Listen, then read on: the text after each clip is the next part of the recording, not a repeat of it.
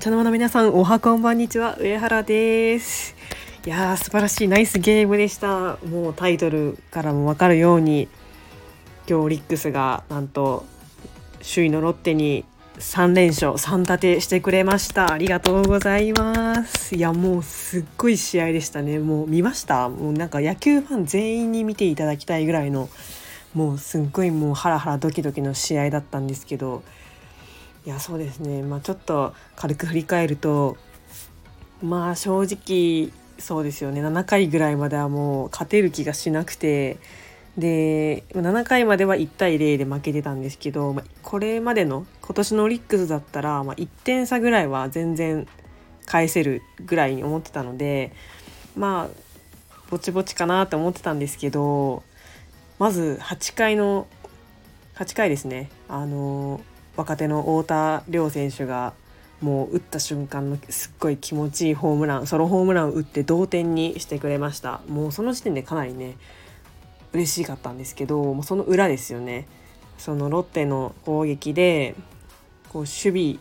守備固めで出した俊太選手が、まあ、痛恨の守備でミスをしてしまって、まあ、そこからその後も打たれてしまったっていうのですごく流れが悪くって、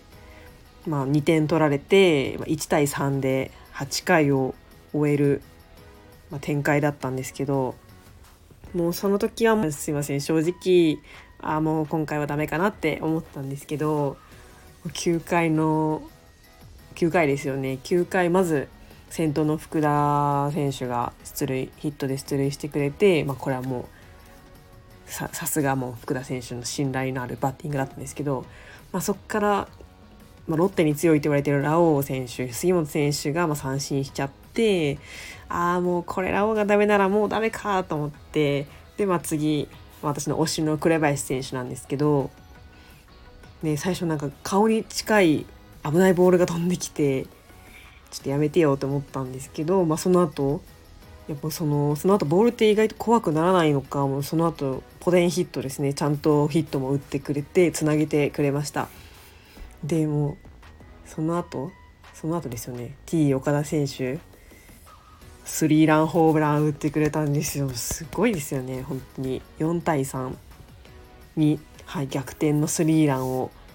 もうこれも打った瞬間だったんですけどもう家で一人だったんですけど悲鳴を上げてしまいました。いや最近ね T 岡田選手のホームランってその200号通算200号がかかってる時がなかなか出なくって足踏みが続いてる、まあ、イメージだったんですけどやっぱここぞという時にやっぱ打ってくれるのがまあさすが T 岡田選手だなと思いました。ねなんか首位攻防戦っていうだけあって本当にもうねその両者の執念みたいなのが勝ちへの執念みたいなのがもうすごくよく見えたいいゲームでしたね。まあでも欲を言うならばもう序盤からちゃんと点取って気持ちよく勝ってほしいんですけど、まあ、こういったドラマ的な試合展開もまあ勝てば勝てばいいんですけど、まあ、悪くはないのかなっていうふうに思います。いやこの3連勝はマジででかいですよね。直接対決でそのままゲーム差にあの関わりますからすごくはい価値のある将棋だったと思います。はい。ちょっと興奮してずっと喋ってしまったんですけど、でまた明日からですねソフトバンク戦がはい控えております。地元に戻ってソフトバンク戦があります。まあこっちとしてはピッチャーが、まあ、エースの山本選手も登板することもあって、まあ、その辺は信頼してるんですけどまあ、ソフトバンクも今勢いがありますし、